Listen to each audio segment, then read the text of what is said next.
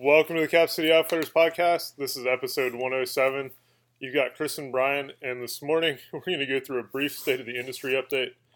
Uh, talk about converting uh, your weapons from one caliber to another, and then talk also about building rifles, having your friends help you build rifles, uh, some things on that nature too. Yeah, I guess and some of these conversations aren't new, just reminders. Uh, the state of the industry conversation right now uh, the ammo manufacturing complex, the industrial complex that does ammo, is is still being severely hampered by the availability of primers um, and raw materials in general, but primers specifically.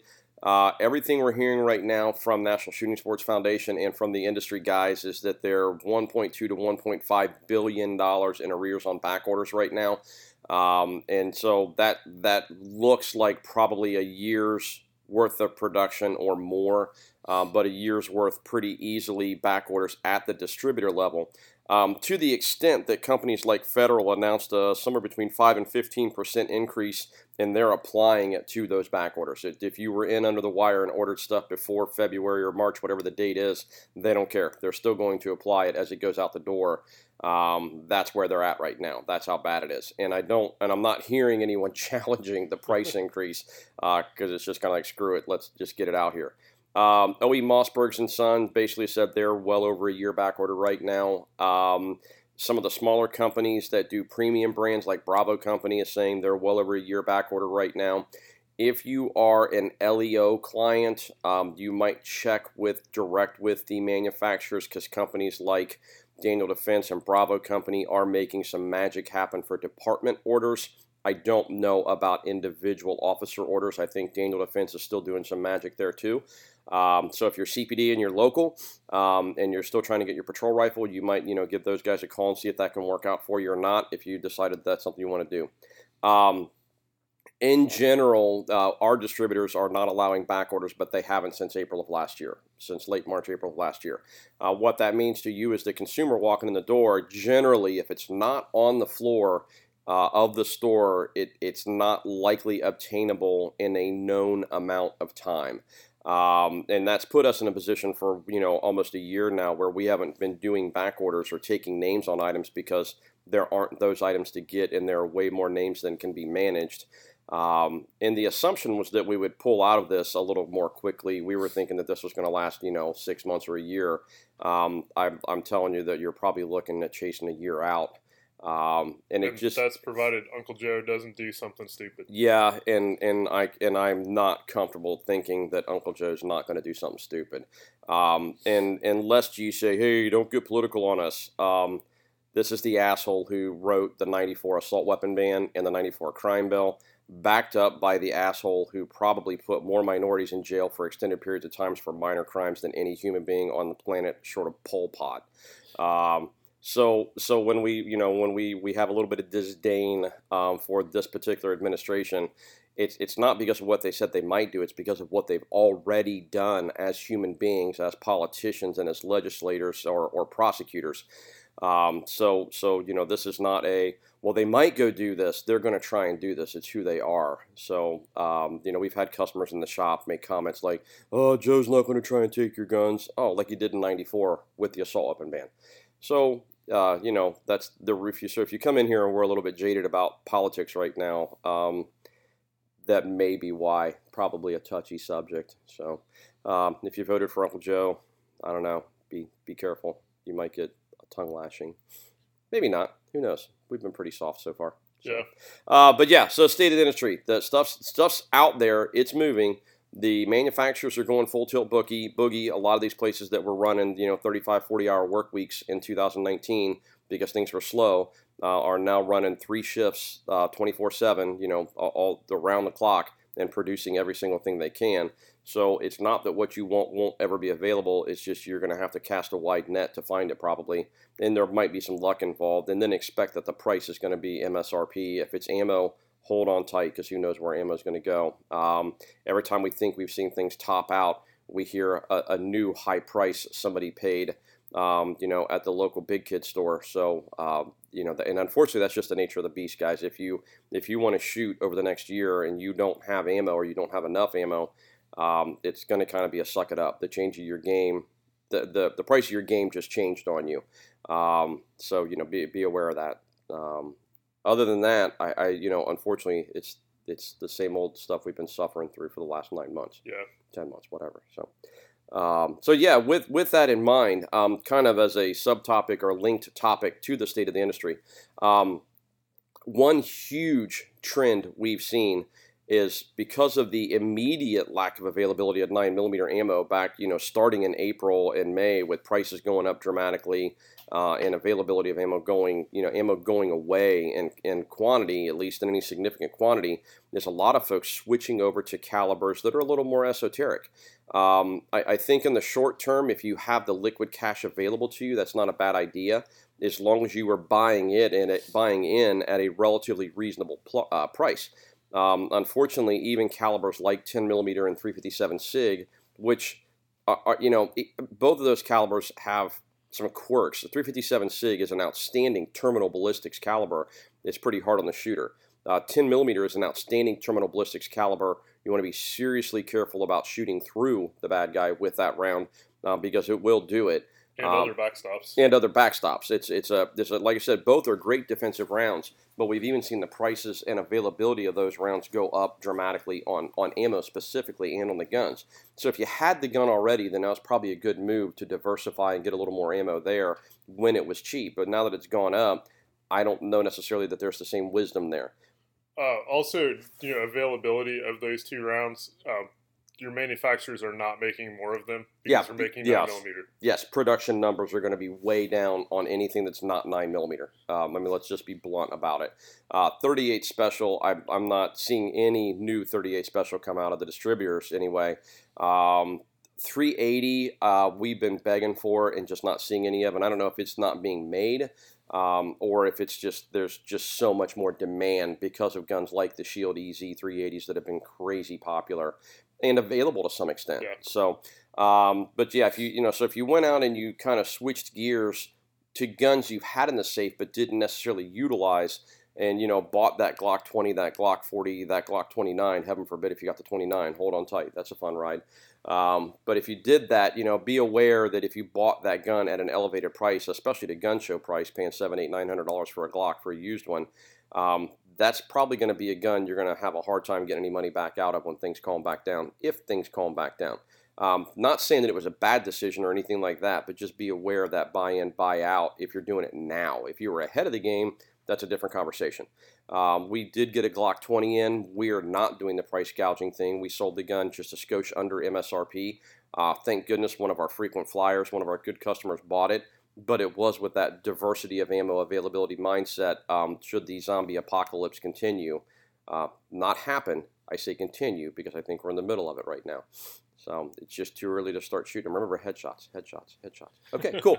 Um, so throwing that out there, you know, we, and then we've seen some folks go really esoteric for whatever reason. In the last like month, I've had more people ask me about 32 ACP, and I don't know if, if it's because they found Grandpa's Colt Probably. You know, or, or some, I'm not I'm not exactly Yeah. sure what's going on, but I've had a number of people asking, a couple of people asking about guns and ammo in 32 ACP. So I don't know if they found a cache of ammo or if they found a gun and they're looking for some ammo. Um, a lot of requests for 25 ACP. Um, uh, 25 ACP, I, I would almost push you toward a hot 22 LR round over 25 ACP. Uh, there's a joke out there that comes from the old days that if anybody ever shoots me with a 25 auto and I find out about it, I'm going to kick their ass. Um, it, it's that round, um, but just some some esoteric stuff popping up on both sides of the house, both on the rifle side and on the handgun side. We're seeing some guys um, chase down. I've had more requests for 30-30 Winchester ammo, and again, uh, if, if you've got access to an old 94 carbine that's not a collector piece, that's not in phenomenal condition. Um, 30-30 lever gun ammo is essentially an AK round, but a little bit heavier. Um, it would be a phenomenal home defense round as long as your neighbors aren't real close by, especially if you could find it in a, in a round that's going to open up and maybe hopefully not overpenetrate too badly, but it's a rifle round. It's going to overpenetrate. Um, so just be aware of some of the limitations or some of the concerns around some of these calibers. Uh, a lot of push on AKs. Um, literally, we, we couldn't give an AK away for probably two years. Matter of fact, we stopped selling AKs in general um, and AK accessories, um, not even in general, but pretty much on the whole, until here very recently. Again, big resurgence in AK stuff, but again, as of probably a month and a half, two months ago, prices shot up on ammo. Um, prices of the guns have shot up. Um, you know, so you're running back into the same thing. If you overpaid for either the gun or the ammo, I get it. If you had to get it because that's all you could get, that's that's that's the, the nature of the beast right now. But understand that down the road, that's the value is going to be a little bit inside out at that point. Also with AKs, over penetration is a huge concern as well if you're using it in a urban area, uh, home defense kind of situation. If your neighbors are close by, great round for a rural area if you're not concerned about shooting more than 100 yards. And it's, I mean, or two or 300 yards, but if we're talking self defense, if you're shooting that far, it's probably not self defense or it's a terribly an extremist situation that you better be able to write a novel on why you use the gun. So, um, so just some things to consider right now with those caliber concerns. If you're overpaying, um, the velocity of 9mm firearm manufacturer and the velocity of 9mm ammo manufacturer is going to exceed things like 10mm 357, even 40, 38, and some other common stuff that might 45 still. is going Yeah. to yeah, Mm. Put in that conversation too. Absolutely. Um, you know that that might be a reason to stick with nine millimeter at this point. Um, it was a good option for sure three four months ago. It was a good conversation to have. Now I think that door's kind of closed a little bit again. So just to put a you know a little bit of understanding on where the market seems to be right now. Um, uh, is there anything you want to add to that? I mean, I, like I said, I know things have been incredibly weird. Yeah, as far as the training analog goes, um, we are on a fairly regular basis getting in um, conversion kits for ARs to 22 long rifle. Yeah. And the same thing for Glock 19 pistols. So if you do have a cache of you know 20 of quality 22 LR, uh, CCI mini mags, Aguila super extra high velocity, Yeah. uh, stuff like that, um, those options are available, and it does allow you to continue to train. Um, not the not the kits or the round you definitely want to use in um, a defensive situation. Yeah, still way better than a sharp stick. But and and the other thing I'll throw out there too with the with the concept around that is also the conversion kits are specifically geared toward ARs. You're not going to find conversion kits likely for any other 556 gun out there. Um, you, you know, if you're looking at a, I'm sitting here staring at my my Nemesis, uh, a Mini 14 on the wall. Don't judge me. Stop it. Don't judge. I can I can feel you judging me from afar right now. Um, even though you haven't heard this yet, I can Hey, still it doesn't feel it you. doesn't have all those scary features like a like, like, a, flash- pistol grip like and a, a, muzzle, grip and a, yeah, and a bayonet lug, yeah, yeah. Um, but yeah, so conversion kits are going to be for common guns. Um, if you're running a 1911, you can probably find a 1911 top end and 22 mm, somewhat easily. Um, if you're running a Glock product, for sure, Glock 17, Glock 19, we generally buy them for the Glock 19s as inventory items. Um, I would say at this point, if they popped up for Glock 17s, I would probably buy them for that too and bring them into inventory. But again, everybody's kind of figuring that out too. Um, and the good news is, is because people seem to have given up on 22 ammo at the moment, then that's that kind of opens that up a little bit. Uh, the one thing I will tell you though, if you went out and bought a pallet of your bucket o crap 22 ammo from the Devil's Big Box store, um, the reality check is that ammo is probably not going to work in your conversion kit. Remington Golden Bullet 36 grain hollow point. Um, some of the bucket O stuff out there is just not going to operate a conversion kit. It's a blowback with a decent amount of mass in a lot of cases. Um, so, so be aware of that if you're going to do the conversion kit and you're looking for reliability and not a lot of frustration with malfunctions in a rimfire, uh, you need to buy decent ammo. So if you again, if you have that cache of mini mags, if you have that cache of Aguila Super Extra or something like that, then then that may be a phenomenal choice for you. Um, one last thing on the state of the industry: optics. Optics seem to come in waves. Uh, we got a bunch of Holosun stuff in probably a month and a half, two months ago. Um, not exactly the stuff we wanted, but a lot of Holosun stuff. Period. Um, it, it's gone. Um, I can get optics that I wouldn't necessarily recommend for defensive tools, uh, like stuff from Leupold that's competition style optics. They're small little pistol dots, Delta Point Pros and stuff like that. Uh, we're getting some stuff from Sig Sauer. Uh, Sig Sauer's non-magnified optics are manufactured by Holosun, and their entry-level optics are similar to the entry-level optics from Holosun. Um, you know, so some of that stuff is popping up. We are getting EOTechs occasionally, and that's a go-to-war optic. Um, as far as rifle optics from from companies like Trijicon, we're getting you know small little batches here and there. So stuff is moving in the optics world. Anything that uses a chip, that chip is probably made somewhere where getting product from you know Asia in some fashion, whether it be China specifically. Uh, the import of those chips has been really interrupted, as well as the manufacturing. Um, you know, China had a lot of COVID issues. Um, you know that, that probably they didn't. still has a lot of COVID probably still has a lot of COVID issues. about. Yeah, that they're just not talking about.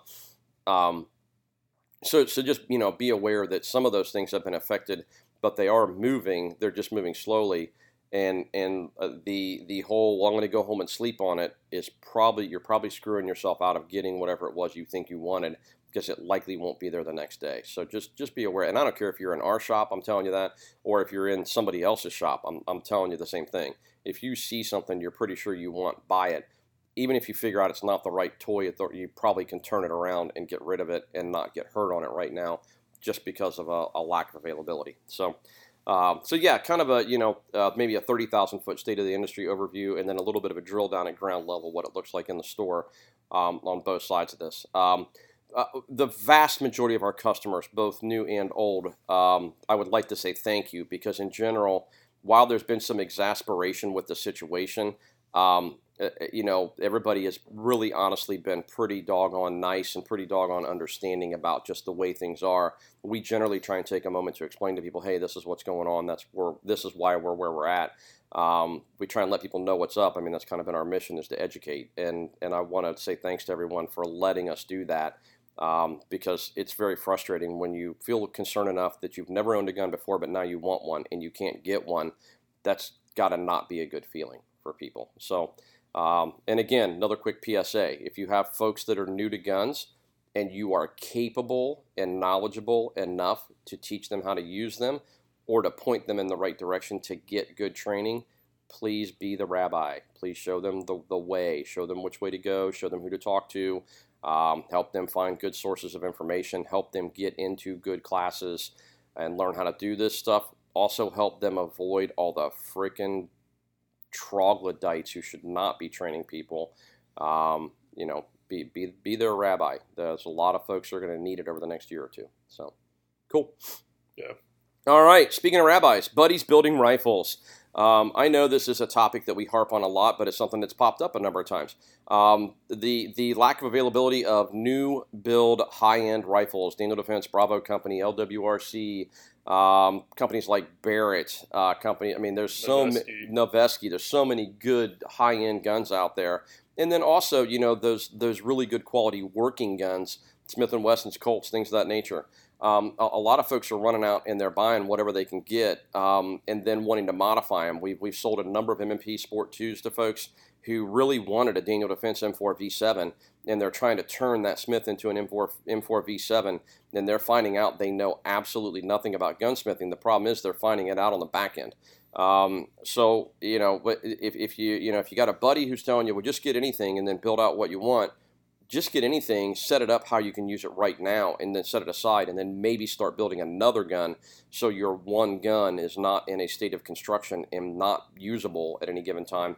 Uh, because if you bought the gun because you fear you may need it, then maybe you'll need it, and having it torn down to put on a sexy free float handguard or this, that, or the other that you can't find right now is not going to help you uh, when the balloon goes up. So um, we've got a lot of folks out there who have started to delve into other calibers.